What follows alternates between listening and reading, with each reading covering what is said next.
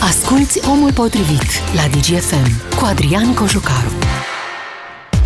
Salutare, oameni buni! Mă bucur să ne reauzim pe frecvențele Digi F M. Începe o nouă ediție de Omul Potrivit, iar astăzi și mâine, o spun încă de pe acum, mi-am propus să ieșim puțin din vâltoarea asta politică.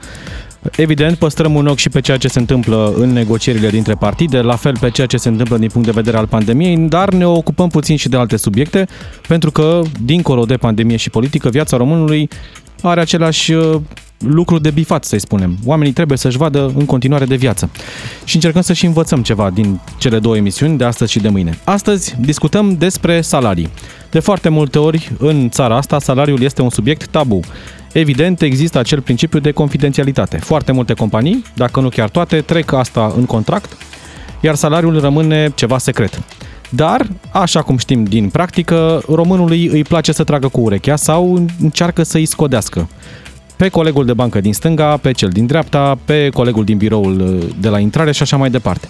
Încearcă pe la colțuri, direct sau indirect, să afle cam cât câștigă X sau Y, ca să vadă dacă munca lui poate fi comparată și din punct de vedere financiar cu cea a colegului.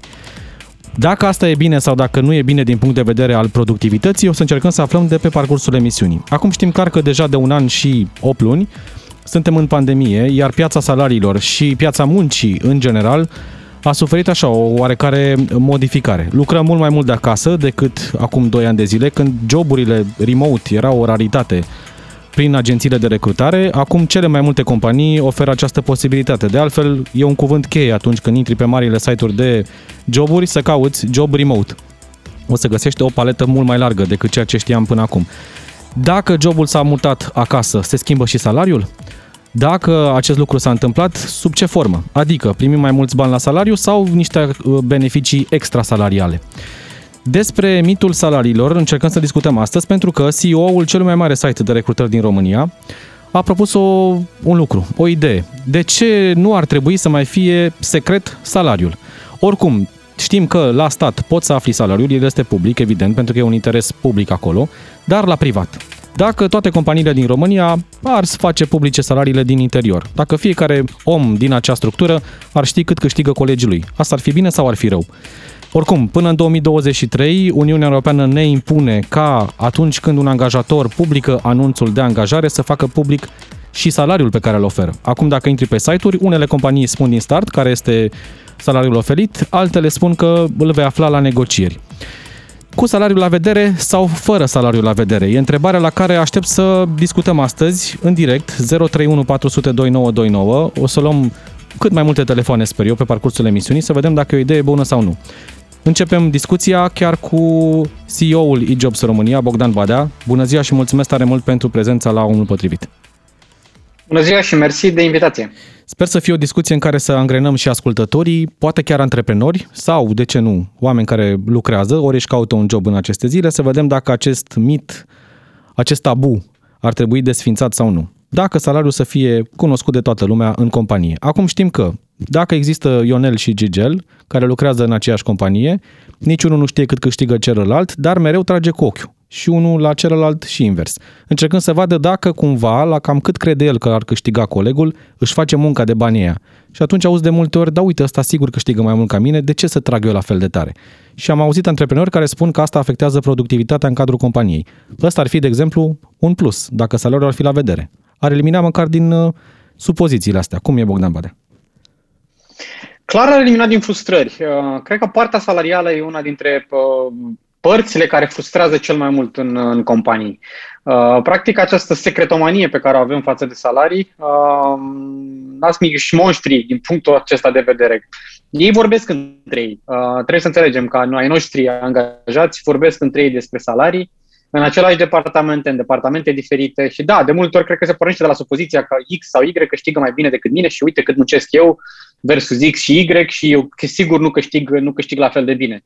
Dacă s-ar putea face transparența, transparența aceasta în, intern, în interiorul acelei companii, cred că din punctul acesta de vedere am avea toți de câștigat și clar dacă s-ar face transparența de la recrutare, pentru că de aici pornește totul, e o secretomanie și când atragi, dar și în interiorul companiei, Când, când te deschizi, pentru că practic aici este și zona pe care Uniunea Europeană o să intervină și Comisia Europeană o să intervină până în două mii douăzeci și trei, la anunțurile de angajare. În momentul în care afișezi un anunț de angajare cu un salariu, trebuie să într-un fel să ai și în intern acceptul tuturor că toți știu ce salariu va primi persoana respectivă și se, se corelează imediat și se compară, se vor compara imediat cu, cu salariul pe care îl declară, îl declară compania în anunțul, de, în anunțul de angajare.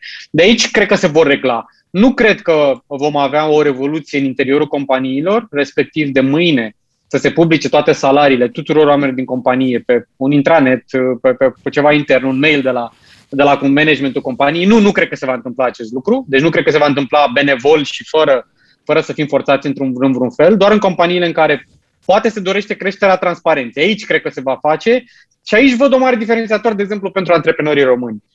De multe ori, din păcate, copiem cam tot ce, tot ce vine de afară, dar nu ne dăm seama că putem să jucăm diferit jocul ăsta, apropo de antreprenorii din România, și să facem noi lucrul acesta, să se facă dinspre România spre afară acest lucru. Un antreprenor își permite, pentru că el e cel care uh, aprobă afișarea salariilor în intern. El poate să o facă de mâine, de astăzi, după, după, după emisiunea pe care o avem noi doi, cineva la ora două poate să zică, acestea sunt salariile tuturor oamenilor din companie. De mâine nu vom mai discuta, nu va mai fi un subiect tabu. Ba, poate să o facă de mâine. Da, la o corporație e puțin mai greu de obținut acest accept. Da, dar la o companie mică, de ce nu? Ar fi un exercițiu de transparență. Acum, eu pornesc de la un exemplu clasic. Aplici pentru un job. Dacă pe site-ul respectiv de joburi, la descriere, este trecut salariul între cinci sute și o mie de euro, te gândești că aia e marja. Asta e minimul, asta e maximul, o să negociez cu ei. Dar dacă nu e trecut niciun fel de salariu și că e doar salariu consistent, ajungi la interviu. La interviu te întreabă angajatorul cam care este salariul pe care l-ai dori. Iar aici oamenii spun, asta e o capcană. De ce să spun eu cât aș vrea, când poate spun mai puțin decât mi-ar fi oferit ei? Și se ajunge la un punct din asta în care angajatul sau viitorul angajat nu știe ce să facă. Să tragă de timp încercând să afle cam cât i-ar da angajatorul, să, of- să ceară mai mult, să ceară mai puțin ca nu cumva să piardă jobul. Nu s-ar elimina cumva toate dubiile astea?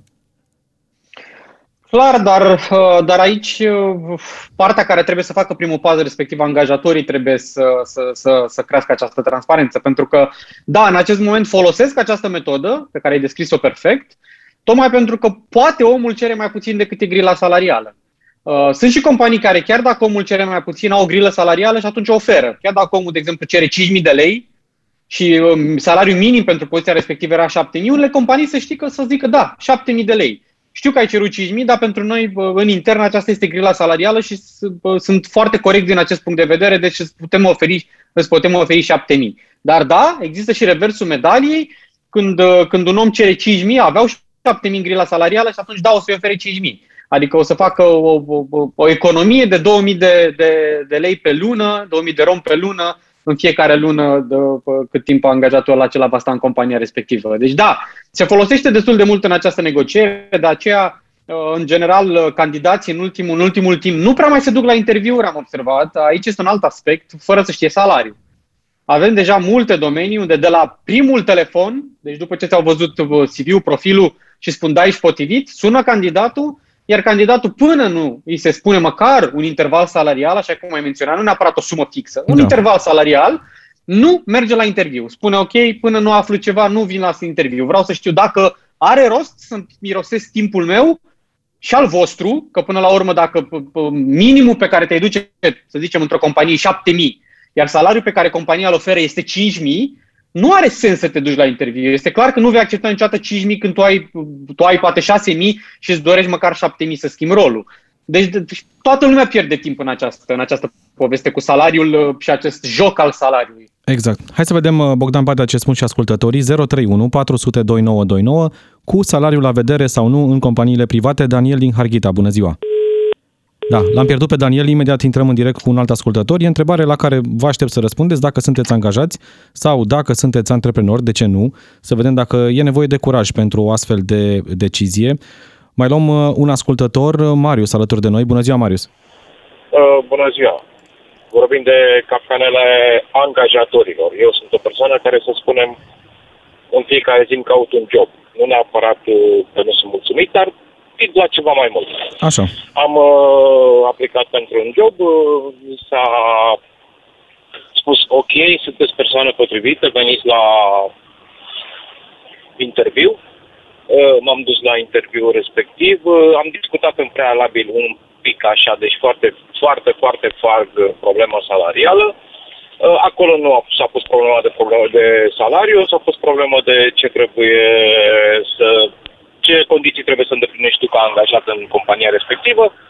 M-au sunat după două zile și zice, ok, minunat, sunteți acceptat, dar uite, asta este grila de salarie, de salarizare. Deci un salariu de două mii și o sută de lei. Capcana vine în felul următor. Era un job care lucrai în ture, în schimburi, cum ar fi sâmbăta, duminica, lucruri de genul. Și spune la uh, acest salariu mai adăugăm zece la sută sport de noapte, mai adăugăm uh, ore suplimentare sau nu știu ce.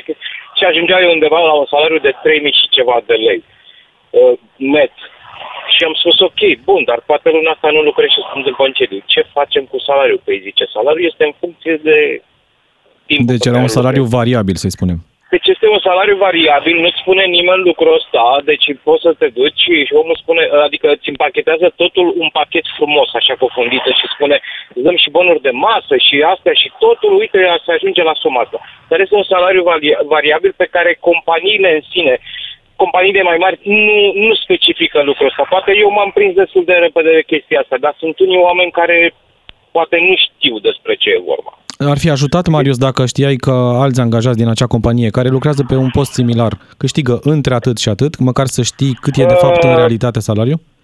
Sincer, da, m-ar fi ajutat pentru că la un moment dat au pus problema, zice, odată la trei luni aveți un bonus de performanță care variază în, între cinci la sută sau șapte la sută. Și ok, am întrebat, cinci la sută și șapte la sută din ce? Probabil din, din varianta de bază. Meu, din, din, da, exact. Adică sunt foarte multe necunoscute, oamenii te duci și le spui, dom'le, știu, sunt în stare, e ok, vrem să te angajăm, dar stai să vezi când vine vorba de salariu că este o problemă. Da, mulțumesc mult, Marius. În vedere că ei m-au întrebat, ei m-au întrebat și eu le-am spus exact salariul pe care îl câștig acum cu tot. Ceea ce însemna, știți? Da. Mulțumesc mult, Marius, pentru apel. Ne întoarcem la Daniel din Harghita. Bună ziua, Daniel! Alo? Da, bună ziua, sunteți în direct. Cu salariu sau nu la vedere în companiile private? Ar fi o măsură bună? Bună ziua! Da, cu salariul la vedere ar fi o măsură bună. Chestia e ce fiecare ar trebui să fie plătit după calificarea pe care o are. De exemplu, dulgherul să înceapă la salariul D, necalificatul de la salariul D. Eu sunt uh, un sofer. Noi avem salariul minim pe economie, ca și necalificații. Deși ni se cere uh, atestate, ni se cere permis, ni se cere... Dar cu salariul de necalificat. Există discuții între colegi cam cât câștigă fiecare sau se știe? Deși ar trebui să fie se confidențial se la modul... Se știe, la noi, la noi, la noi e prin simplu, că e diurna care ne... ne, ne face să lucrăm. Că după salariul la... No, salariul e minim pe economie și în rest diurna care diferă de... Deci de aici o... vorbim de o bază clară, în rest fiecare în funcție de cât are de mers pe traseu. Da, da. Da, mult... Dar asta ziceam că de ce nu se cum a, cum a fost înainte? Dom'le, fiecare după calificarea pe care o are. Da, cumva lucrurile astea... Le... Mie, cu patruzeci de tone să, să mă plătesc ca și un necalificat. Corect. Doar că la privat lucrurile nu funcționează exact ca la stat, nu există o gliră clasică, clară de salarizare și rămâne la latitudinea fiecărui angajator. Mulțumesc mult, Daniel din Harghita. Mai intrăm în direct cu ascultătorii imediat. Mă întorc la Bogdan Badea. Încredere între cel care cere jobul și cel care îl oferă. Despre asta vorbea Marius mai devreme. Despre faptul mm-hmm. că omul a fost sincer la interviu, i s-a spus, ok, o să revenim noi și cu partea de bani, iar când a revenit angajatorul, lucrurile nu mai erau la fel de clare pentru cel care a depus oferta. Da, există, există mai multe necunoscute, din păcate, și aici zona aceasta de variabil, de salariu variabil, este destul de des folosită, în general în vânzări, în centre comerciale, da, îți capeți un bonus din vânzările pe care le faci, în funcție de cât muncești, chiar și, chiar și în weekend-uri. Nu este foarte clar pentru toată lumea.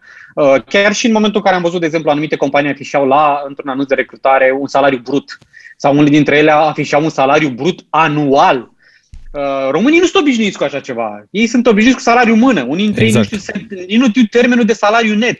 Când am zis, mai întrebăm pe unii salariu net, ce înseamnă asta? Adică cât iau în mână, cât iau în mână, ok. Um, și apropo și de al doilea telefon, um, aici facem o, facem o ușoară confuzie între salariu și venit pe care l-am.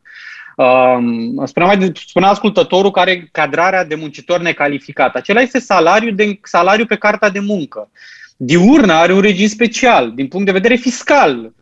Companiile respective și el ca șofer și toți șoferii în general au un avantaj din acest, această impozitare mai scăzută a diurnelor față de impozitarea normală a salariilor pe care avem în România. Dacă s-ar impozita la, la nivel obișnuit, venitul lor ar scădea brusc cu șaptezeci la sută, șaizeci la sută. Pentru că una este să plătești optzeci la sută taxe pe salarii și alta este să plătești taxe pe diurne care sunt mult, mult mai scăzute. Și de multe ori vedem confuzia aceasta între venitul meu salarial, cât iau la sfârșit de lună, cât am în cont la sfârșit de lună, hai să o luăm așa, da, și salariul pe care l-am pe cartea, pe cartea de muncă. De multe ori, și totul e la alb, ca să ne înțelegem, deci nimic la gri sau la negru, totul fiind la alb, de multe ori, de exemplu, poți să ai și în vânzări, ai un salariu de două mii de lei sau două mii cinci sute de lei, poți să ajungi la un venit dublu sau triplu. Ca șofer ai, ok, două mii de lei pe cartea de muncă, dar sunt, sunt de multe ori șoferi care au două sau trei mii de euro din diurne pe lună, deci poți să ajungi de zece ori. La, la un venit de zece ori cât ai salariu, cât ai salariu de încadrare. Deci aici trebuie să vedem diferența. Noi, la, noi am lansat un comparator salarial și de acolo vedem diferența. De exemplu, ospătarii, dacă e să ne uităm la uh, I T M sau la tot ce înseamnă statistică, o să aibă întotdeauna aproape de salariul minim pe economie. Pentru că, Pentru că se bazează și patronii și ei pe ciubuc. o sută la sută pe ciubuc, dar ei pe, la, pe comparator pe care l-am pus noi își pun cât iau în mână. Pentru ei nu există salariu de încadrare. Adică posibil dintre ei nici să citească contractul de muncă. Nu știu cât este salariul lor. Primesc salariul acela, dar pentru ei venitul, bacșișul acela este mult mai important decât salariul. De multe ori este de X, ori salariul aici depinde foarte mult în ce oraș muncesc, la ce categorie de restaurant sau în ce, ce direcție, direcție merg. Românii se uită foarte mult la ce le rămâne în mână la sfârșit de lună, mult mai mult decât la aceste, această zonă de legislație. Corect. Mai avem timp de un apel telefonic până la pauză. Dănuț din Cluj-Napoca, un oraș unde se câștigă bine. Bună ziua, Dănuț! Dănuț, ești în direct. Sunt vânzări și am lucrat o viață în vânzări și la toate cursurile de negociere este în felul următor. Zice că în viață nu câștigi, adică nu ești plătit după cât meriți, ești plătit după cât negociezi. Adică... E corect și asta, da. Adică tu mergi să te angajezi undeva, contează și background-ul, contează și experiența, contează și cum știi să te vizi, nu contează neapărat, gata sunt, cum spunea cu antevorbitorul meu, uh, gata sunt șofer, am aceeași specificații, aceleași autorizații și trebuie să primesc același salar. Nu, din punctul meu de vedere nu e așa. Adică pot, pot să am aceleași uh, școlarizări, aceleași autorizări, dar să am un, un, nu știu, un, un trecut, un, o experiență mult mai vastă, pe mai multe țări, cu mai multe limbi și să mă vând mult mai bine, că știu să mă și exprim și să, să-mi vând experiența mai bine. Iar iarăși consider că salariul la vedere se dă în sistemul bugetar. Unde deci nu ar trebui aplicat și la privat? Un, nu, nici de cum. Pentru că trebuie să, adică și eu mi-am negociat salariul în funcție de nevoile mele, adică eu n-am putut să mă duc să-mi iau un salar sub, uh, nevoie, sub cheltuielile minime pe care le am. Deci mie îmi trebuia salarul care să-mi acopere cheltuielile minime. A, că fac în plus, că vând în plus, că iau niște bonusuri, că iau aia pentru a-mi satisface alte nevoi și alte plăceri.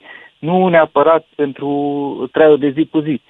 De-aia spun că prezentarea salariilor ar fi un, un pas înapoi. Văd în sistemul bugetar. Uite bă că câștigă ăla, uite bă că câștigă ăla și eu nu fac nimic, apoi de ce să fac? Da, uite o, o chestiune interesantă, Dănuț. Ai un salariu, să spunem, ești un angajat care nu câștigă minimum pe economie, deci nu stai la limita asta de subzistență. Ai un salariu bunicel, să spunem, patru-cinci mii de lei pe lună.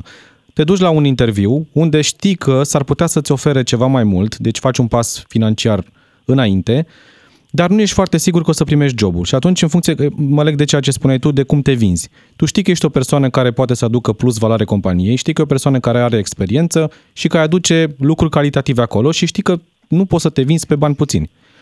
Când stai față în față cu, cu angajatorul, negociezi cu gândul că mă duc până în pânzele albe cu ceea ce știu eu că pot să fac și cer suma pe care consider că este corectă pentru mine, sau te gândești, dacă nu cumva cer prea mult și pierd oportunitatea asta, și rămân cu banii pe care i-am acum la jobul actual. Adică până unde merge vânzarea asta a ta, personală, știi? Întotdeauna în negociere, ultimul lucru de care se vorbește sunt banii. Primul, se spune că primul care deschide subiectul banilor e pierzător. Adică totdeauna trebuie să-ți prezinți, adică să afli despre ce este jobul respectiv, ce, care sunt abilități, ce trebuie să faci, ce... și după aceea să te prezinți, în funcție de ceea ce trebuie să faci, te prezinți. Am experiența asta, pot să aduc, am experiență, am cunoștință, atâta, am atâta clienți în portofoliul meu. Deci, deci mai întâi spui ceea ce poți să oferi și apoi ceea exact, ce vrei. Exact, și după aia întrebi, domnule, cam cât... Nu aduci tu, eu vreau atâta. Când ai mers așa, că eu vreau mie, dacă nu-mi dai atâta, atunci automat și angajator zice, bă, băiatule. Da, ne mai, ne mai vedem noi. Te mai căutăm noi, că tot auzim de asta, da. da. Uite, fac asta, am portofoliul ăsta, sunt, am abilitățile astea, am abilități de comunicare, de negociere, am, am, am, am, am, am, am, am. Și atunci ceri, corect. Mulțumesc mult, mulțumesc Dănuț pentru apel. Mai avem un minut până la pauză. Bogdan Badea, o abordare corectă până la urmă. Domnule, asta pot să-ți ofer...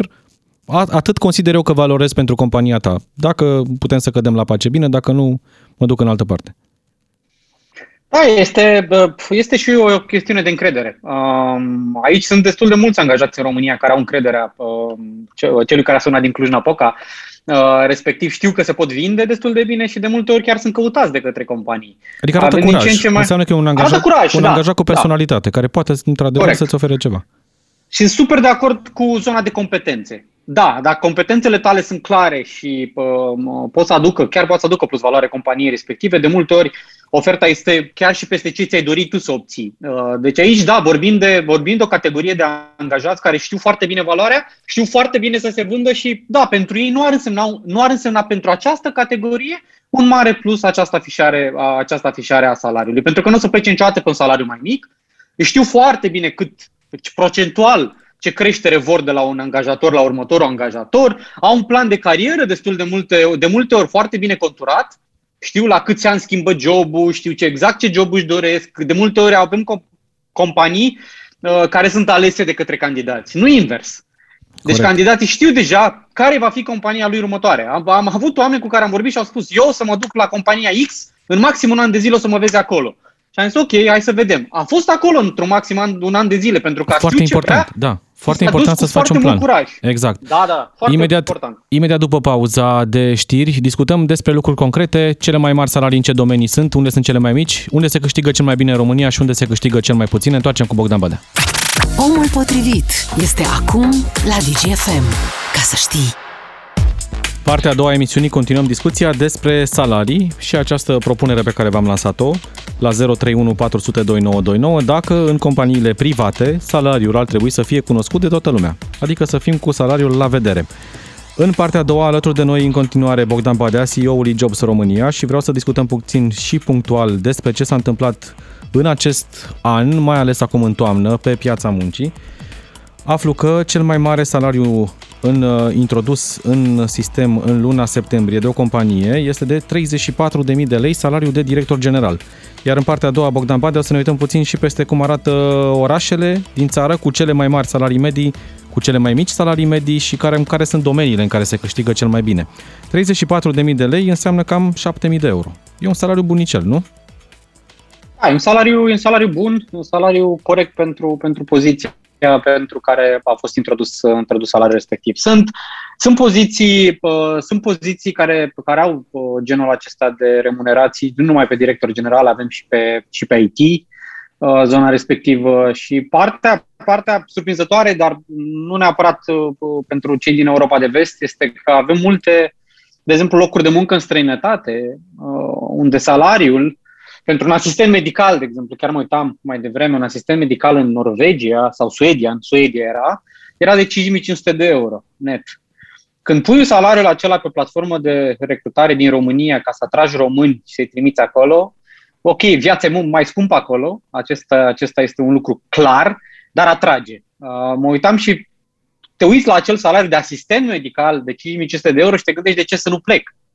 Aici este marea problemă, apropo de transparentizarea salariilor. Când cei din Europa de Vest, acolo unde în multe țări există chiar obligativitatea legală să, să, să publici salariul, vin și tentează, de ce nu? Aruncă cu aceste salarii oficial și transparent pe, pe platformele de recrutare Este greu pentru tine ca, ca și companie din România să combată acest lucru, pentru că, în primul rând, nu vrei să afișezi salariul, unu. Doi, sigur, pentru un asistent medical în România, acest salariu de cinci mii cinci sute de euro este clar, este clar mult mai mare acolo decât aici. Da, asta e clar.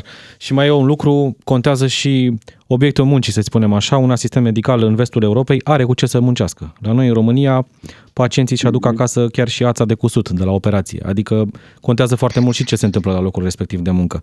Până intrăm în direct cu doi ascultători, o să mergem imediat la Suceava, la Iosif și apoi la Pitești, la Petre. Mă uit puțin peste acest index și văd așa, orașele cu cele mai mari salarii medii nete, deci ce le rămâne oamenilor în mână, să spunem așa, da, în medie. Bucureștiul, patru mii cinci sute de lei, Timișoara, Cluj-Napoca și Sibiu, patru mii de lei și Brașov, trei mii cinci sute de lei. Cam astea sunt top cinci. Top, da, top cinci. La polul da. opus, cele mai mici salarii medii nete, Reșița și Câmpina, două mii șase sute de lei, Alexandria, Pașcani și Bârlad, două mii cinci sute de lei. Cam la jumătate față de marile orașe. De o diferență destul da, de mare. Nu, nu e neapărat surprinzătoare. Uh, polul acesta se vede și în numărul de locuri de muncă uh, pe care le avem pe orașele respective.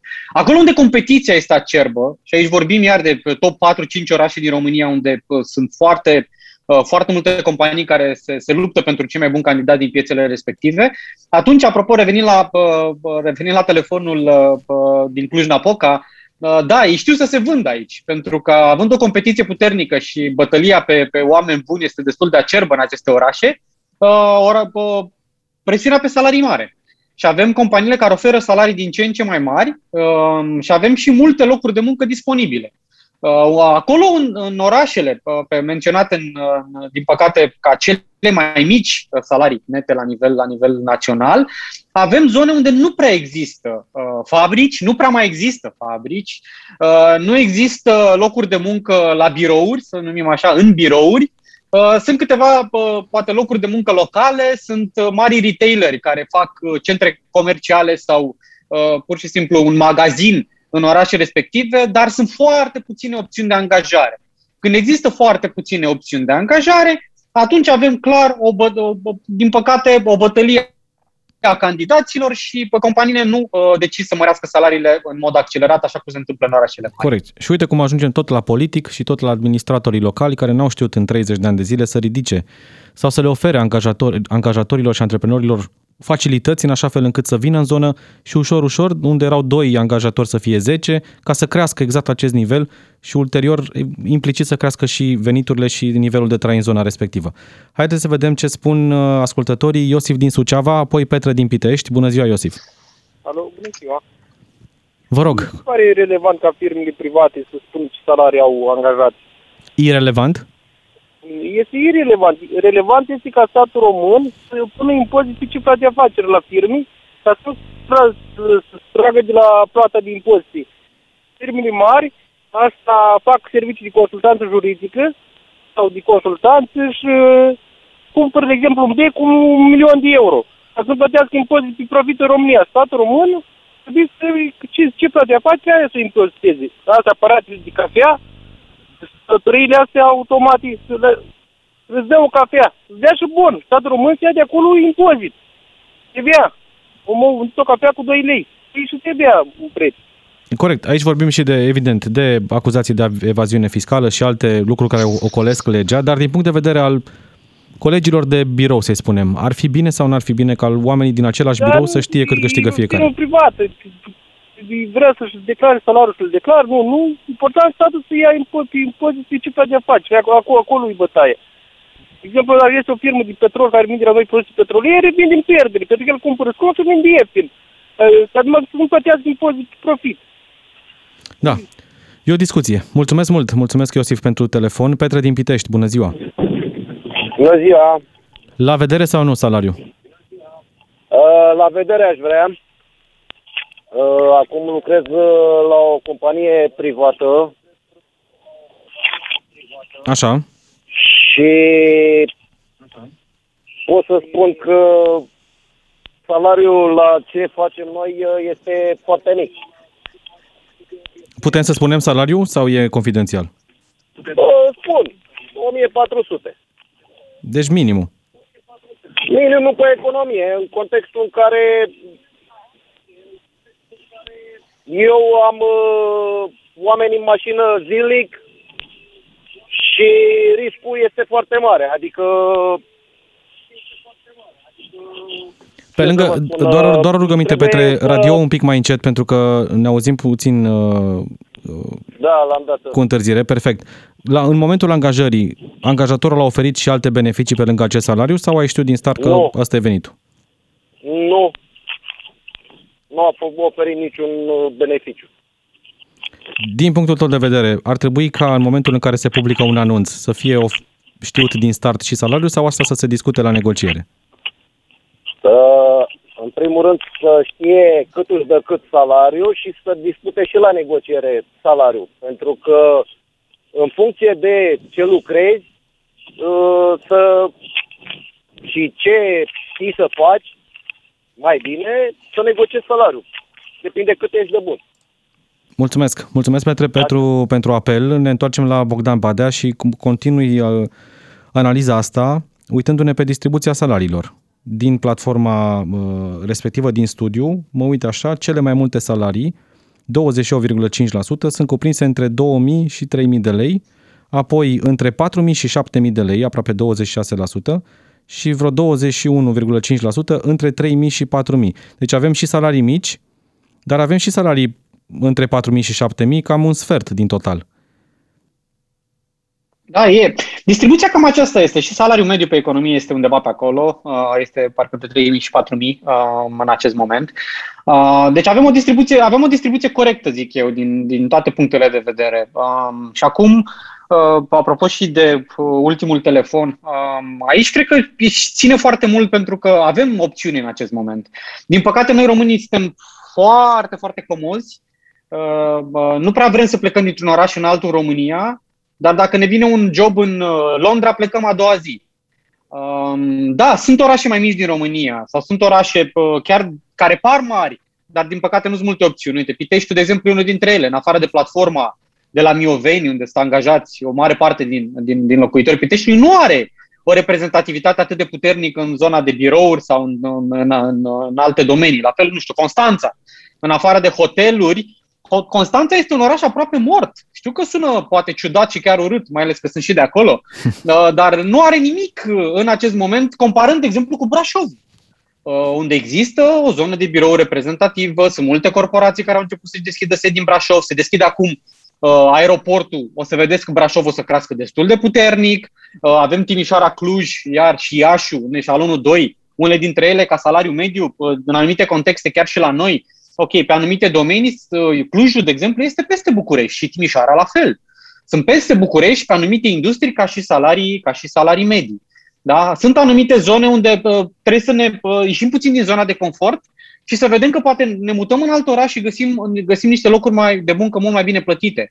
Din punctul meu de vedere, să, să mai stai pe salariu minim pe economie, dar să te plângi, nu știu dacă mai ai atât de multe opțiune când există extraordinar de multe opțiuni în țara ta, primul loc, țara ta, câteodată chiar și în orașul tău dacă te interesezi și sigur, evident, nu neapărat că mi-aș dori, dar există opțiuni și, și pentru munca în străinătate. Da? Dacă nu găsești nici prima, nici a doua variantă nu este bună, poți apela la a treia. Dar să stai pe salariu minim de pe economie în acest moment, să stai pe o mie patru sute de lei în România, chiar dacă ai o casă plătită sau moștenită, da? Tot este foarte puțin. Și dacă doar mănânci zilnic și ai bunurile de, de, de consum obișnuite, nu ceva lux, da?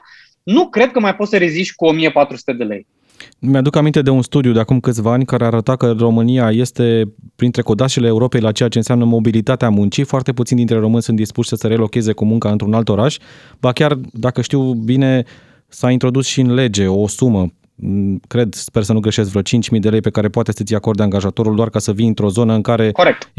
comerțul sau, mă rog, industria din zona respectivă are nevoie de angajați. Deci se oferă stimulente nu doar salariale, ci și de nivel de viață, să-i spunem, doar ca să te muți din orașul în care stai, unde, într-o zonă în care să ridici, să ridici industria. Bogdan din București și apoi Ionuț din Huș. Bună ziua, Bogdan! Bună ziua! Sunt asociat în mai multe companii și noi alegem să nu...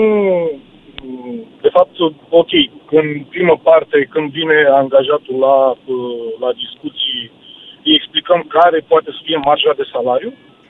Așa. De cele mai multe ori le spunem că ne dorim să rămână confidențial salariul, tocmai pentru că oamenii de multe ori nu înțeleg că Ionel și Vasilica, care sunt pe aceeași linie, nu au aceeași productivitate. Și unul e mai performant decât celălalt, unul s-ar putea să aibă cu un X% salariu mai mare, dacă află Ionel că Vasilica are cu zece la sută mai mult, de cele mai multe ori Vasilica, în Vasilica apare o frustrare foarte mare și nu e o problemă că ok, vine la mine să-mi ceară o mărire de salariu, e o problemă că face niște tensiuni în cadrul companiei, el neînțelegând criteriile de performanță pentru care celălalt are zece la sută în plus. Înțeleg, înțeleg foarte bine, Bogdan, punctul ăsta de vedere, dar vreau să întreb alt lucru. Dacă cei doi ar ști din start, dacă ați merge și ați spune, Ionel și Vasilica, aveți același job, dar Ionel, Vasilica câștigă uh, cu o mie de lei mai mult decât tine pentru că este mai performant. Nu l-ar motiva și pe celălalt, spunându-i că dacă și tu vei ajunge la nivelul lui de performanță, vei câștiga mai mult? Adică explicarea, explicarea diferenței salariale dintre ei n-ar ajuta la creșterea productivității și a calității muncii? Am încercat la un moment dat să facem asta când s-a întâmplat ca unii să afle de ceilalți. Au vorbit la cafea, uite, eu... Da, vorba circulă. Oamenii vorbesc oricum. Chiar dacă în contract scrie că e confidențial, tot afli până la urmă. Exact. Exact. Am avut o discuție cu ei ca să încercăm să aplanăm, în propriu spus, conflictul, tensiunile. Și s-a terminat prin, pur și simplu, atunci eu plec. Dacă mie nu-mi dați acum cât ia și Vasilica, eu plec. Da. Și, din păcate, nu mulți pot să înțeleagă și să treacă peste orgolii personale și să înțeleagă că asta e. Nu suntem toți egali și că unii poate să aibă performanță mai bună. Și eu mă mândresc că la uh, firmele pe care, uh, în care sunt implicat, nu prea, adică nu angajăm pe criterii de uh, familie, de vai ce-mi plac ochii tăi. Noi încercăm să fim foarte corecți cu oricine. Mulțumesc, Bogdan. Mulțumesc tare mult pentru apel. Ionuț din Huș, mai avem timp de un apel. Ionuț. Alo? Bună ziua, sunteți în direct. Bună ziua. Apropo de discuția asta care o aveți dumneavoastră acolo și cu invitatul dumneavoastră și eu tot șofer pe camion sunt. Așa. Am o întrebare pentru invitatul dumneavoastră. Dacă el consideră diurna ca și venit cu statut special, dumnealui ar munci pentru diurna aia sau pentru salariu? El se duce la muncă pentru diurnă. Diurna reprezentând ce la urma urmii? Bani de deplasare, mâncare și cazare. Da? Da, Bogdan Badea vorbea de nivelul de, de nivelul de impozitare al diurnei față de salariu și că mulți angajatori apelează nu, la această nu, formă. Eu mă duc la muncă pentru salariu, dumneavoastră vă duceți la muncă pentru un salariu, da?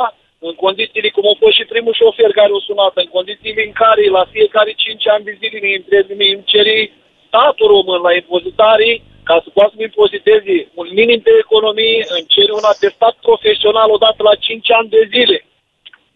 Îmi cere o fișă medicală la angajare și un examen psihologic care trebuie să-l fac în fiecare an. Și atunci, Ionuț, care ar fi soluția? Merg cu, merg cu patruzeci de tone după, după mine. Soluția care e? Aici, să crească salariul de bază? Solu- salariul de bază, da, minim pe economie, în condiția în care mă calific odată prin permisul care l-am pentru categoria ce e. Mă mai califică statul odată cerându-mă atestat profesional. Odată la cinci ani de zile mă mai califică încă o dată în meseria asta de șofer profesionist, că așa scrie titlul pe, pe atestatul ăla. Certificat profesional de calificare. Și Am... permi- totuși ne permite, cerându-ne atâtea o grămadă de hârtii și o grămadă de examene psihologice, să ne plătească cu minim pe economie, în condițiile în care noi, ca și șoferi profesioniști, nu muncim numai opt ore pe zi, cât consideră domnul, noi programul de muncă l-avem, lucrăm după, după tahograf treisprezece cincisprezece ore pe zi. Angajatorii când le ceri să-ți plătească ore suplimentare sau știu eu ce, da. Nu ți le plătește nimic. Mulțumesc, Ionuț. Mul- scot ochii cu diurna asta care este neimpozabilă. Da, mulțumesc, Ionuț, pentru apel. E o practică pe care o vedem nu doar aici, în domeniul transporturilor, ci, cum spuneam și pe parcursul emisiunii, în Horeca. Patronii se gândesc să plătească minimum pe economie pentru ca mai apoi diferența până la salariul pe care efectiv îl oferă angajatului să fie scutită cât mai mult de taxe și impozite. La fel e și în Horeca. Dacă îi dai omului salariul minim pe economie și spui lasă că îți mai scoți tu două salarii din, din ciubuc, costurile angajatorului vor fi foarte mici, comparativ cu cât ar fi trebuit să plătească dacă era absolut totul pus pe hârtie.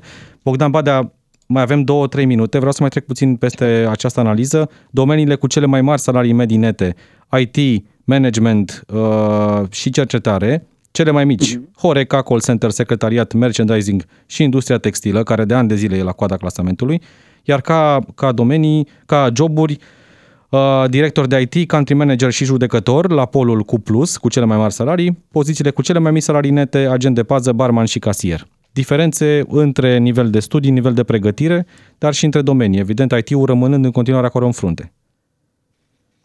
Clar, există, există o discrepanță și cred că se va menține aceste, această discrepanță sau probabil uh, se va, cât de cât se va normaliza.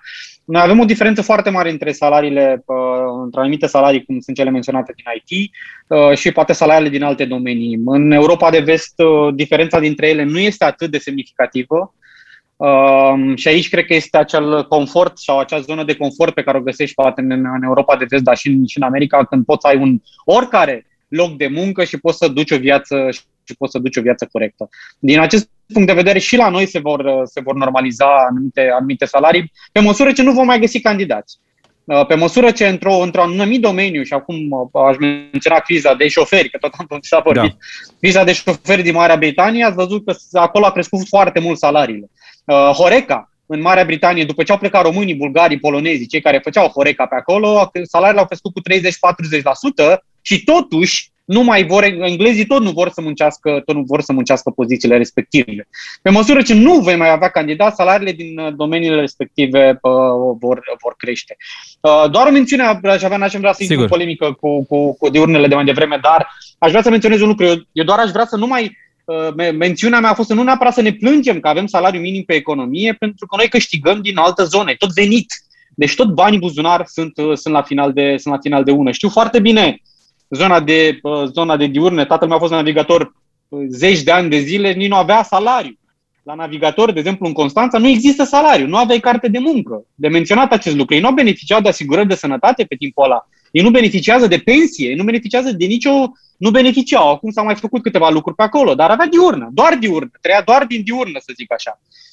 Dar dezavantajul era că nu avea niciun beneficiu ca și angajat, exact, în România. Dar nu se plângea nicio zi de venitul lui, pentru că până la urmă venitul era venitul care rămânea la sfârșit de lună. Nu zicea niciodată că de ce pe cartea de muncă am salariu minim pe uh, economie. Sunt alegeri pe care le facem noi. Din păcate, metehnele din anumite industrii ne blochează în a ne duce mai departe. Pentru șofer dai minim pe economie și diurnă, pentru că fiscal e mult mai avantajos pentru angajator. La fel se, va, se întâmplă și în zona de, de, în zona de Horeca. Da? Salariul minim pe economie și trăim din bani. Și asta este exact piața. Da, mulțumesc tare mult, Bogdan Badea. Le au și o apărare fix la final foarte puțin antreprenorilor. Au și ei dreptate. Oricât ar vrea să ofere salariu, taxele pe muncă în România sunt printre cele mai mari din Europa și atunci se gândesc să găsească soluții alternative ca să le dea oamenilor banii pe care i-au promis. Mulțumesc mult, Bogdan Badea, vă mulțumesc tuturor. Mâine discutăm despre femei educate versus bărbați educați. O să fie o discuție foarte interesantă. Ne auzim mâine de la treisprezece și cinci. Ascultă Omul Potrivit și mâine la Digi F M.